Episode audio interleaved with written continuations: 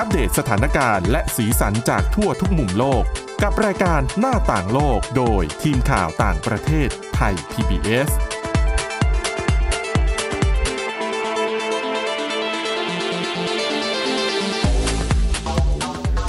สวัสดีครับ ต้อนรับคุณผู้ฟังสู่รายการหน้าต่างโลกกับทีมข่าวต่างประเทศไทย PBS นะครับ วันนี้อยู่กับคุณกรีนจิราวัตรมาสุขและผมก้าวพงศธรสุขพงศ์ครับ ครับผม สวัสดีครับ วันนี้มีหลากหลายเรื่องราวนำมา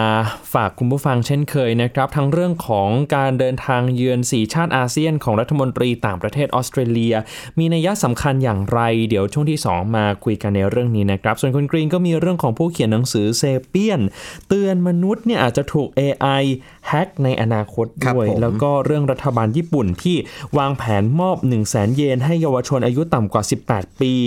โดยจำนวนอายุไขของคนที่ถูกโควิดพลากไปก็เป็นอีกส่วนหนึ่งที่น่าสนใจเหมือนกันนะครับใช่ฮะครับผมโอเค เรามาเริ่มกันที่ผู้เขียนหนังสือเรื่องเซเปียนส์นะฮะ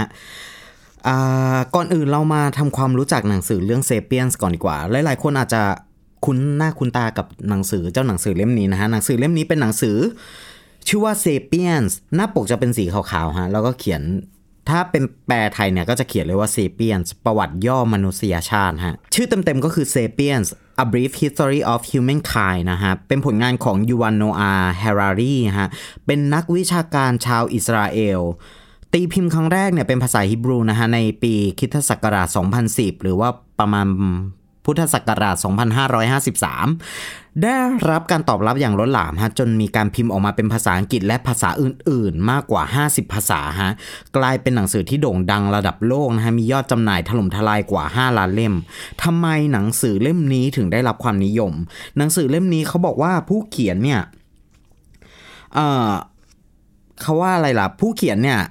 สามารถกระตุ้น คำกล่าวที่ว่าจินตนาการสำคัญกว่าความรู้ของอัลเบิร์ตไอน์สไตน์เนี่ยได้ ไม่ใช่เพราะว่ามันจะเป็นแบบแนววิทยาศาสตร์ร้อยเปอร์เซ็นต์นะ แต่ว่ามันเป็นการดึงจินตนาการออกมาเป็นตัวอักษร แล้วก็ไปผสมผสานกับลูกเล่น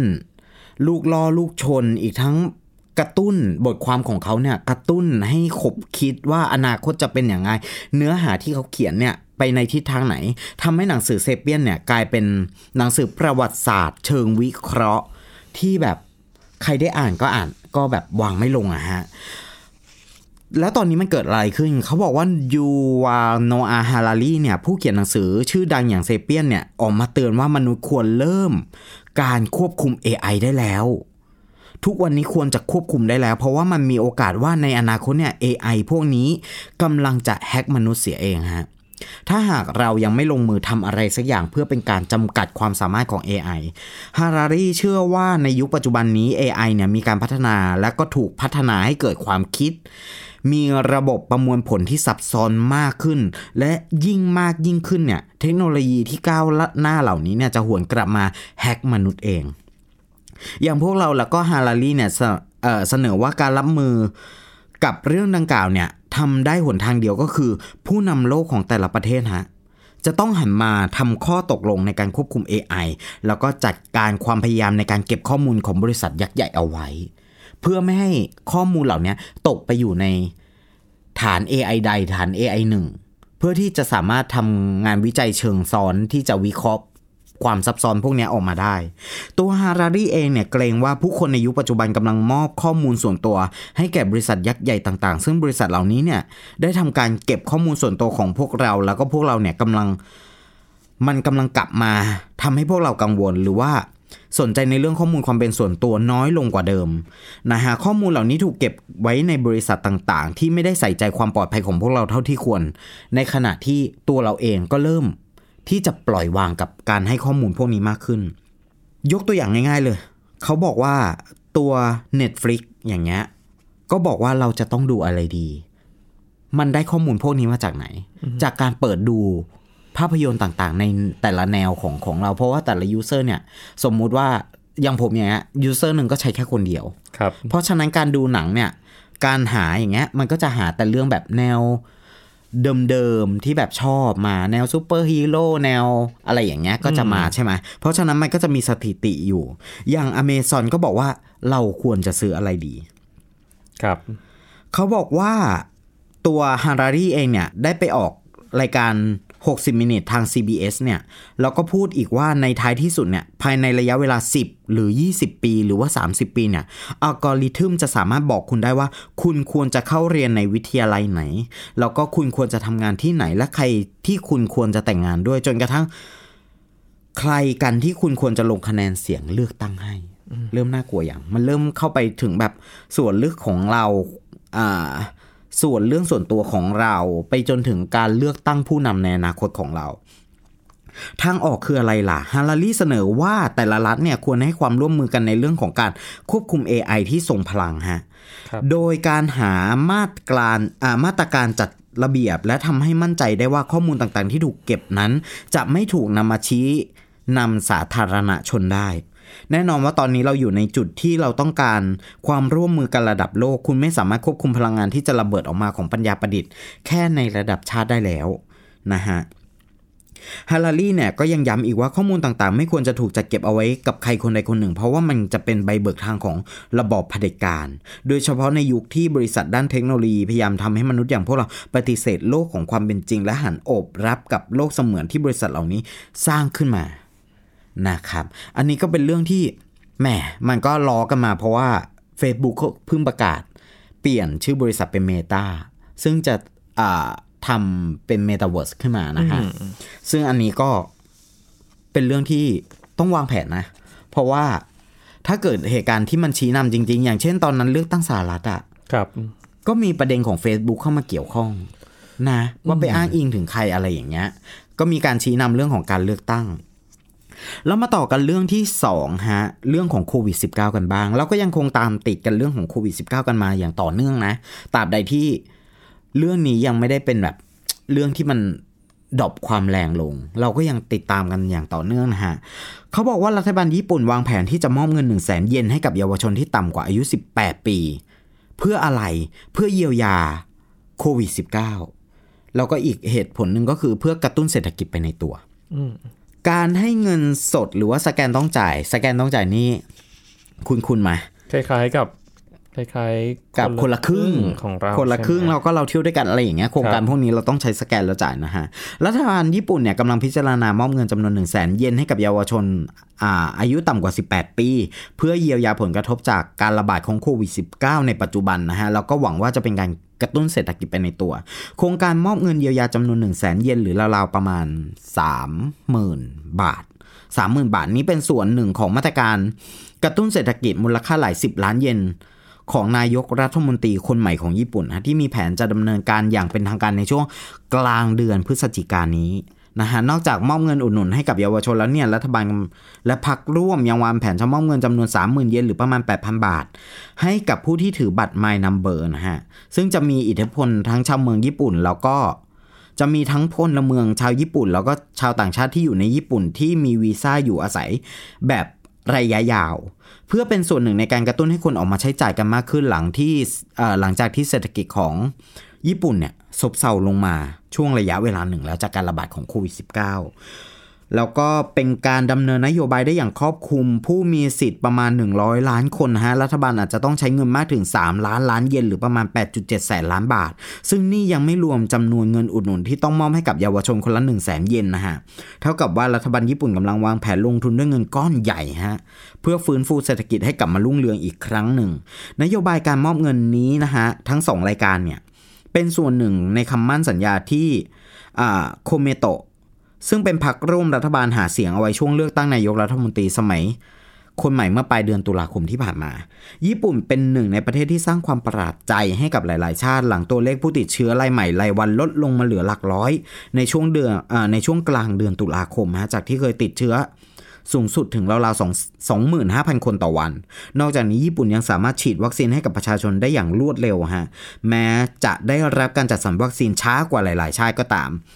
โดยปัจจุบันญี่ปุ่นเริ่มแล้วนะฮะที่จะผ่อนคลายมาตรการเข้มงวดต่างๆ แล้วก็จะเริ่มเปิดประเทศให้นักธุรกิจ และนักศึกษาเดินทางเข้าประเทศใน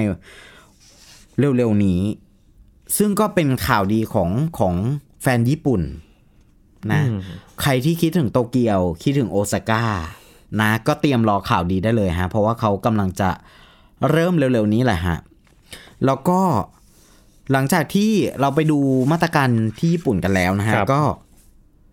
เรามาดูกันเรื่องของมันมีงานวิจัยงานหนึ่งเนี่ยเขาพบว่า 28 ล้านปี 28 ล้านปีนะ คือจำนวนของอายุไขของคนทั่วโลกที่ถูกโควิด -19 พรากไปก่อนวัยอันควรอันนี้คือจำนวนรวมทั้งหมดของคนบนโลกนะฮะ หากไม่เกิดการระบาดของโควิด -19 ผู้เสียชีวิตหลายคนเนี่ยคงมีโอกาสได้ใช้ชีวิตยาวนานกว่านี้ฮะงานวิจัยโดยมหาวิทยาลัยออกฟอร์ดได้ประเมินผลกระทบจากโรคระบาดแล้วพบว่าโควิด -19 ได้พรากอายุไขของผู้คนทั่วโลก ก่อนวัยอันควรไปกว่า 28.1 ล้านปี หรือว่าอาจจะมากกว่านั้น งานวิจัยชิ้นนี้ได้คำนวณจำนวนปีที่สูญเสียไปก่อนวัยอันควร ใน 37 ประเทศรายได้ปานกลางถึงประเทศร่ำรวยฮะ โดยเปรียบเทียบอายุที่เสียชีวิตจริง กับอายุที่คาดว่าเสียชีวิตจากเหตุต่างๆ รวมถึงจำนวนผู้เสียชีวิตก่อนวัยอันควรอ่าก่อนจะพบว่าโควิด -19 ได้พากอายุไขของผู้คนไปมากกว่าจำนวนที่กล่าวไปข้างต้นใน 28.1 ล้านปีเนี่ย โดยแบ่งเป็นผู้ชาย 17.3 ล้านปี และผู้หญิง 10.8 ล้านปีนะฮะ อีกทั้งยังพบว่าค่าเฉลี่ยของอายุไขของประชากร ในประเทศส่วนใหญ่ลดลงอย่างมีนัยสำคัญนะนอกจากนี้จำนวนปีที่เสียชีวิตก่อนวัยอันควรก็เพิ่มสูงขึ้นด้วย ข้อมูลชุดนี้แสดงให้เห็นว่า แสดงให้เห็นว่าในช่วงปีคริศักราช 2005 ถึง 2019 เนี่ย อายุขัยของทั้งผู้ชายและผู้หญิงมีแนวโน้มจะเพิ่มสูงขึ้น ก็คือเสียชีวิตช้าลงนะฮะ แต่ในปี 2020 ที่เกิดโรคระบาดโควิด -19 ค่าเฉลี่ยอายุขัยของประชากรในต่างประเทศที่ศึกษากลับลดลงฮะ ยกเว้น สองสามที่ก็คือนิวซีแลนด์ไต้หวันและนอร์เวย์ที่กลับมีค่าเฉลี่ยอายุสูงขึ้นคุณสำหรับประเทศที่มีค่าเฉลี่ยอายุไขประชากรลดลงมากที่สุดคือรัสเซียฮะลดลง 2.3 ปี สหรัฐตามมาติดๆก็คือ 1.9 ปี บัลแกเรียนะฮะ 1.7 ปี แล้วก็ยังมีลิทัวเนียแล้วก็โปแลนด์ไล่ตามกันมา นักวิจัยยังบอกอีกว่าตัวเลขอายุไขที่สูญเสียไปก่อนวัยอันควรที่แท้จริงอาจจะไม่ใช่ 28.1 ล้านปีอย่างที่คำนวณเอาไว้นะฮะเพราะว่าในการศึกษาเนี่ยยังไม่ได้รวมบางประเทศจากเอเชียแอฟริกา และลาตินอเมริกา และหากมีการศึกษาในอีก 31 ประเทศที่เหลือ ซึ่งส่วนใหญ่เป็นประเทศยากจนในแถบเอเชีย แอฟริกาจำนวนอายุไขที่ส่วนเอ่อที่สูญเสียไปจากโควิด -19 อาจรวมกันถึง 222 ล้านปี ซึ่งมากกว่าการศึกษาในตอนนี้อย่างมาก สมมุติว่าอายุไขของเราอยู่ที่ 80 ในรัสเซียเนี่ย เฉลี่ยแล้วจะตายตั้งแต่ 78 ก็คือลดลงไป 2 ปี อันนี้คืออายุเฉลี่ยนะฮะครับไม่ได้หมายถึงว่าใครจะสูญเสียชีวิตนะฮะ อะ อะเอาละครับ เดี๋ยวช่วงที่ 2 มาคุยกันต่อเรื่องของการเดินทางเยือน 4 ชาติอาเซียนของรัฐมนตรีต่างประเทศออสเตรเลียนะครับ ว่ามีความสำคัญอย่างไร และทำไมถึงต้องเดินทางเยือน 4 ชาติก็คือ มาเลเซีย อินโดนีเซีย เวียดนาม และกัมพูชาครับ หน้าต่างโลกโดยทีมข่าวต่างประเทศไทย PBS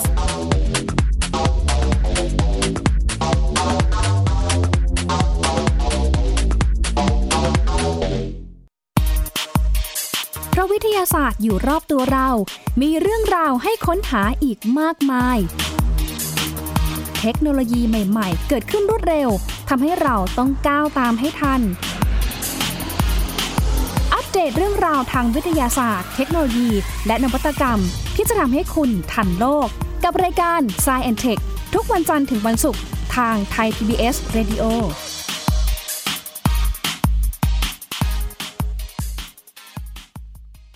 มากกว่าด้วยเวลาข่าวที่มากขึ้น จะพัดพาเอาฝุ่นออกไปได้ครับ มากกว่าให้คุณทันในทุกสถานการณ์ ตามที่กฎหมายดังกล่าวกำหนดเอาไว้ มากกว่ากับเนื้อหาเที่ยงตรงรอบด้านนำมาใช้ในคดีเมาแล้วขับ มากกว่า ในทุกทางออกของสังคม ป้องกันไม่ให้ปัญหาเกิดขึ้น มากกว่ากับข่าวรอบวันในทุกมิติ เครนก่อสร้างเกิดอุบัติเหตุขึ้น มากกว่าด้วยการวิเคราะห์ที่ตรงจุด ความพยายามของภาครัฐที่จะแก้ปัญหา และมากกว่ากับทีมข่าวมืออาชีพ ข่าวไทย PBS ให้คุณได้มากกว่า หน้าต่างโลกโดยทีมข่าวต่างประเทศไทย PBS กลับมาสู่ช่วงที่ 2 ของรายการหน้าต่างโลกนะครับ ช่วงนี้ชวนคุยกันต่อเรื่องของการเดินทางเยือนสีชาติอาเซียนของรัฐมนตรีต่างประเทศออสเตรเลีย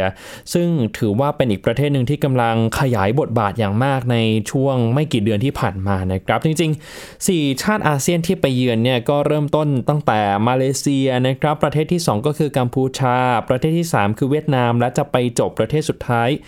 ที่ อินโดนีเซียนะครับ การเดินทางเยือนในครั้งนี้ถือว่ามีความสำคัญแล้วก็น่าสนใจมากทีเดียวสำหรับในเชิงยุทธศาสตร์ด้านความมั่นคงนะครับคุณผู้ฟัง เพราะว่าย้อนกลับไปเมื่อช่วงกลางเดือนกันยายนเนี่ยออสเตรเลียเพิ่งจะจับมือกับพันธมิตรอย่างสหรัฐและสหราชอาณาจักร เปิดตัว ข้อตกลงออคัสหรือว่าพันธมิตรไตรภาคีขึ้นมาเป็นการแลกเปลี่ยน เทคโนโลยีในด้านการทหารด้านความมั่นคง รวมถึงการพัฒนาเรือดำน้ำพลังงานนิวเคลียร์ที่กำลังเป็นประเด็นร้อนมาจนถึงปัจจุบันนี้ด้วยนะครับ อย่างรายชื่อประเทศ 4 ประเทศของอาเซียนที่รัฐมนตรีต่างประเทศออสเตรเลียมารีสเพย์นเนี่ยเดินทางเยือน เราไม่น่าแปลกใจสักเท่าไหร่นะครับสำหรับมาเลเซียและอินโดนีเซีย เพราะว่า 2 ประเทศนี้ก็ออกตัวแรงมาตลอดว่าไม่สนับสนุนการจับมือกันของพันธมิตรออคัสนะครับมองว่า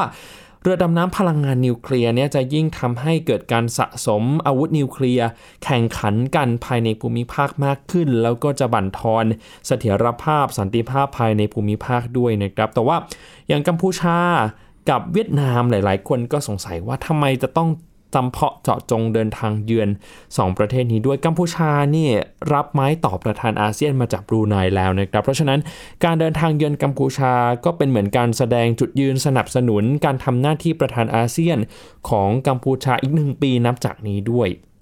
เพราะว่ายังมีความท้าทายหลาย ๆ อย่าง รอกัมพูชาอยู่ข้างหน้าเหมือนกันนะครับ โดยเฉพาะเรื่องของการแก้ไขปัญหาสถานการณ์ ความไม่สงบที่เกิดขึ้นในเมียนมาครับ ทีนี้เรื่องของเวียดนามเนี่ยเวียดนามก็เป็นอีกจุดหนึ่งเป็นจุดยุทธศาสตร์สำคัญที่มักจะมีคนแวะเวียนมาหาตลอดนะครับ อย่างตอนนี้มาริสเพนก็มีกำหนดการเดินทางเยือนเวียดนามด้วย มันก็ทำให้หลาย ๆ คนมองว่าเวียดนามน่าจะมีบทบาทสำคัญมากขึ้นในอนาคตด้วยนะครับ อันนี้เป็นความสำคัญที่ของการเดินทางเยือนในครั้งนี้ และแน่นอนละครับ นักวิชาการก็มองว่าการเดินทางเยือนของออสเตรเลียในครั้งนี้ อาจจะเป็นการพลิกฟื้นบทบาทของออสเตรเลียในอาเซียนให้มากขึ้นนะครับหลังจากที่หายไป คืออย่างผู้เชี่ยวชาญจากสถาบันโลวีของออสเตรเลียนี้เขาใช้คำว่า mega lost ground นะครับหมายความว่าเป็นการฟื้นบทบาทที่หายไป หลังจากปล่อยให้สหรัฐ สหราชอาณาจักรจีน หรือแม้กระทั่งญี่ปุ่นเนี่ยนำหน้าไปหลายก้าวมากทีเดียวนะครับ ตอนนี้ออสเตรเลียก็พยายามจะกลับมามากขึ้น มีนโยบายต่างประเทศตั้งแต่ปี 2017 แล้วครับ เขียนเอาไว้บอกว่าออสเตรเลียเองก็อยากจะมีความสัมพันธ์ที่ใกล้ชิดกับ ชาติสมาชิกอาเซียนให้มากขึ้น ท่ามกลางความขัดแย้งทางด้านภูมิรัฐศาสตร์ การแข่งขันกันระหว่างสหรัฐกับจีนด้วยนะครับ อันนี้ก็เป็นความน่าสนใจอีกอย่างหนึ่ง ส่วนนักวิชาการด้านความมั่นคงของไทยเนี่ยก็มองเรื่องนั้นด้วย แล้วก็มองว่าจริง ๆ การเดินทางเยือนนี่อาจจะเป็นการส่งสารแทนสหรัฐด้วยนะครับ คือออสเตรเลียก็ย้ำมาโดยตลอดว่า การจับมือกันของพันธมิตรออคัสเนี่ย ไม่ได้จะสร้างความปั่นป่วนให้เกิดขึ้นภายในภูมิภาคนะครับ ในทางกลับกัน จะเป็นการเสริมบทบาทของออสเตรเลีย ในแง่ของการปกปักรักษาเสถียรภาพความมั่นคง ในภูมิภาคอินโดแปซิฟิกให้มากขึ้นด้วย เพราะว่าอะไร เพราะว่าการเดินเเพราะว่าการจับมือกันของออคัสเนี่ย ออสเตรเลียไม่ได้ต้องการแพร่ขยายอาวุธนิวเคลียร์ครับ คือออสเตรเลียยังไม่ได้มีอาวุธนิวเคลียร์ไว้ในครอบครองนะครับ แต่ว่าการจับมือการพัฒนาเรือดำน้ำเรือดำน้ำพลังงานนิวเคลียร์แบบนี้ เป็นการร่วมมือที่จะช่วยรักษาสันติภาพ ภายในภูมิภาคมากกว่า แล้วออสเตรเลียเองก็จะยึดมั่นตามหลักการของการไม่แพร่ขยายอาวุธนิวเคลียร์นะครับแล้วก็ให้ความร่วมมือกับทบวงพลังงานปรมาณูระหว่างประเทศต่อไปด้วยนี่ก็เป็นคำยืนยันของรัฐมนตรีต่างประเทศออสเตรเลียนะครับ ย้ำว่าการเพิ่มขีดความสามารถทางทหารเนี่ยเป็นสิ่งที่ออสเตรเลียเสาะหาอย่างเปิดเผย คือเป็นการกระทบจีนด้วย เป็นจังหวะเดียวกับที่เมื่อสัปดาห์ที่แล้วเนี่ยทางรัฐบาลสหรัฐกระทรวงการกระทรวงกลาโหมสหรัฐได้ออกรายงานฉบับหนึ่งมานะครับบอกว่าจีนกำลัง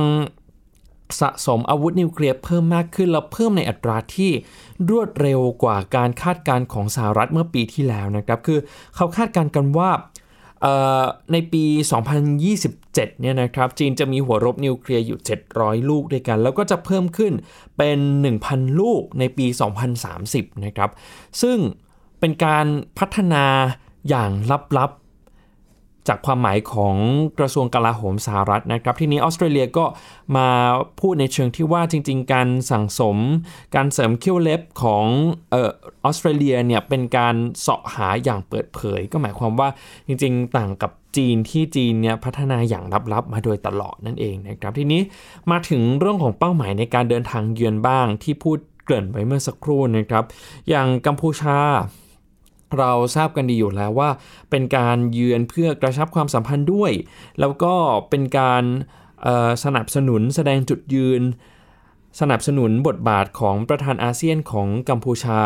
ที่รับไม้ต่อมาจากบรูไนด้วยนะครับ เพราะว่าอย่างที่บอกไปยังมีโจทย์ท้าทายอีกหลายอย่างรออยู่ข้างหน้าด้วย แต่ว่าสำหรับเวียดนามเนี่ยเวียดนามอาจจะมองได้ 2 แง่มุมนะครับ คือแง่มุมทั้งเรื่องของการค้าการลงทุนเศรษฐกิจ เพราะออสเตรเลียกับเวียดนามก็ถือว่าเป็นคู่ค้าที่สำคัญด้วยแล้วก็ผู้นำทั้งสองประเทศเพิ่งจะลงนามในความร่วมมือด้านเศรษฐกิจไปเมื่อสัปดาห์ที่แล้วนะครับ ส่วนเรื่องของยุทธศาสตร์ความมั่นคงอาจจะเป็น สิ่งหนึ่งที่ตอกย้ำให้เห็นความสำคัญของเวียดนาม ในเชิงยุทธศาสตร์ได้มากขึ้น คือจริงๆ ไม่ใช่แค่เฉพาะรัฐมนตรีต่างประเทศออสเตรเลียที่มาเดินทางเยือนนะครับ ย้อนกลับไปก่อนหน้านี้ช่วงเดือนกรกฎาคม เดือนสิงหาคมเนี่ยก็ได้เห็นการเดินทางเยือนของลอยออสตินรัฐมนตรีกลาโหมสหรัฐ หรือว่าคามาลาแฮร์ริสรองประธานาธิบดีสหรัฐที่ต่างเดินทางเยือนเอเชีย แล้วก็จุดหมายหนึ่งก็ คือเวียดนามด้วยหลาย ๆ คนก็บอกว่าเวียดนามกำลังมีบทบาทมากขึ้นเรื่อยๆ แน่นอนล่ะครับมีบทบาทมากขึ้นเพราะอะไร เพราะว่าเวียดนามเองก็เป็นหนึ่งในผู้อ้างกรรมสิทธิ์เหนือพื้นที่พิพาททะเลจีนใต้ด้วยนะครับเป็นไม้เบื่อไม้เมากับจีนมาโดยตลอดเหมือนกัน ในเรื่องของทะเลจีนใต้ เพราะฉะนั้นสหรัฐเนี่ย ก็เข้าหาทางเวียดนาม รวมถึงพันธมิตรของสหรัฐเองด้วยนะครับเข้าหาทางเวียดนามเหมือนกันในเรื่องของภูมิรัฐศาสตร์แบบนี้ อย่างสหรัฐกับเวียดนามความสัมพันธ์เนี่ยก็เริ่มดีขึ้นเรื่อยๆหลังจากสงครามเวียดนามจบสิ้นไปนะครับแล้วช่วงเวลาแบบนี้ที่อุณหภูมิความขัดแย้งในทะเลจีนใต้ มันเพิ่มดีกรีความรุนแรงมากขึ้น ก็ได้ยิ่งเห็นความสัมพันธ์ที่แน่นแฟนมากขึ้นไปอีก สหรัฐไม่ได้เกี่ยวข้องกับข้อพิพาททะเลจีนใต้โดยตรงนะครับ หมายความว่าไม่ได้เป็นผู้อ้างกรรมสิทธิ์เหนือพื้นที่พิพาทในทะเลจีนใต้แต่ก็แสดงจุดยืนสนับสนุน ผู้อ้างกรรมสิทธิ์หลาย ๆ ประเทศด้วยกัน อย่างเวียดนามหรือว่าฟิลิปปินส์นะครับที่สหรัฐเนี่ยแสดงจุดยืนสนับสนุนมาโดยตลอดในเรื่องนี้ แล้วก็มักจะส่งกองเรือเข้ามาเพื่อตอกย้ำเสรีภาพในการเดินเรือ แล้วก็ เดินอากาศด้วยนะครับ ซึ่งก็สร้างความไม่พอใจให้แก่จีนเป็นอย่างมากทีเดียว แล้วก็ทำให้อุณหภูมิความขัดแย้งมันทวีความรุนแรงมากขึ้น มาจนถึงตอนนี้ไม่เฉพาะเท่านั้นนะครับสหรัฐนี่เองก็ยังสนับสนุนในด้านอาวุธยุโทโธปกรณ์ให้เวียดนามด้วย อย่างเช่น เรือของหน่วยยามชายฝั่งเวียดนามเนี่ยก็ได้รับมาจากสหรัฐด้วยเหมือนกัน เพราะฉะนั้นเราจะเห็นพัฒนาการความสัมพันธ์ ระหว่างสหรัฐกับเวียดนามที่ใกล้ชิดกันมากขึ้น คามาลาแฮร์ริสไปเยือนเวียดนามก็ใช้โอกาสในการถแถลงต่อผู้สื่อข่าวเนี่ยพูดในเรื่องของทะเลจีนใต้ด้วยเหมือนกันนะครับ เป็นวักทองเลยก็ว่าได้ที่บอกว่าสหรัฐไม่ได้แสวงหาความขัดแย้งกับจีนนะครับ แต่ว่าพอพูดถึงประเด็นที่เปราะบางอย่างเช่นเรื่องของทะเลจีนใต้เนี่ยสหรัฐก็จะ speak up ก็คือจะ เดินหน้าพูดต่อไปนะครับ จะไม่หยุดพูด จะเดินหน้าเรียกร้องเรื่องของเสรีภาพในการเดินเรือเรื่องของสิทธิ์ที่รัฐชายฝั่ง ที่อ้างกรรมสิทธิ์เหนือพื้นที่พิพาททะเลจีนใต้ควรจะมี หรือแม้กระทั่งลอยออสติน รัฐมนตรีกลาโหมสหรัฐเนี่ยเดินทาง เยือนเวียดนามเองก็พูดในลักษณะคล้ายๆกัน อันนี้ก็เป็นความน่าสนใจอย่างมากเลยนะครับ มาถึงรัฐมนตรีต่างประเทศออสเตรเลีย มาริสเพนเนี่ยก็น่าจะย้ำในลักษณะคล้ายๆกันต้องรอดูระหว่างการเดินทางเยือนเวียดนาม ในอีกไม่กี่วันข้างหน้าด้วยเหมือนกันนะครับ เพราะว่าช่วงนี้กำลังเดินทางเยือนกัมพูชาอยู่ เพราะฉะนั้นในการเดินทางเยือนเวียดนามเนี่ยจะมีสารอะไรออกมาก็น่าสนใจว่า ทางออสเตรเลียจะมีสารอย่างไร และจะแสดงให้เห็นบทบาทของออสเตรเลียอย่างไรต่อไปในภูมิภาคนี้ด้วย ท่ามกลางความขัดแย้งที่มันรุนแรงมากขึ้นแบบนี้นะครับ เอาละครับคุณผู้ฟังที่สนใจอยากจะติดตามฟังประเด็นย้อนหลังเนี่ยสามารถฟังได้ในพอดแคสต์หรือว่า Spotify นะครับ search ชื่อรายการหน้าต่างโลก แล้วก็เลือกประเด็นที่สนใจได้เลยครับสำหรับวันนี้หมดเวลาแล้วนะครับ คุณกรีนจิรวัตรมาสุข และผมก้าวพงศธรสุขพงศ์ลาไปก่อน สวัสดีครับ สวัสดีครับ Thai PBS podcast. View the world via the voice.